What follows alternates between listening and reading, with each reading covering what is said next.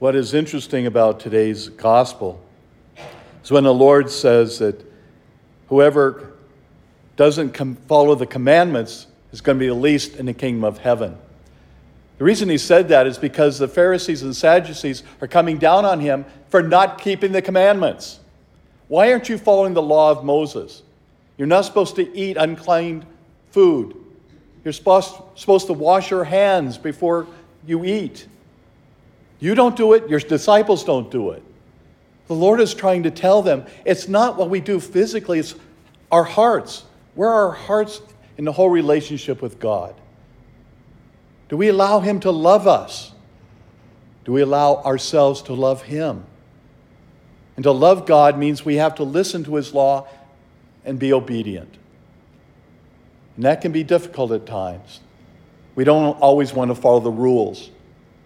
That's what I find fascinating in the first reading from Deuteronomy when it says that teach these things to your children and your children's children.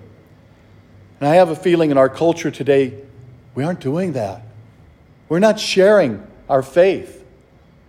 As I see so many things that are becoming destructive in our society, that if it feels good, it's okay.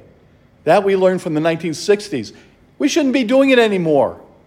We should be listening to the Lord and how He wants to guide us, to be faithful. And that takes work. We're not always faithful, but the Lord is there. He gives us everything we need. It's being open and honest and listening to the words and the gifts that He has to offer us.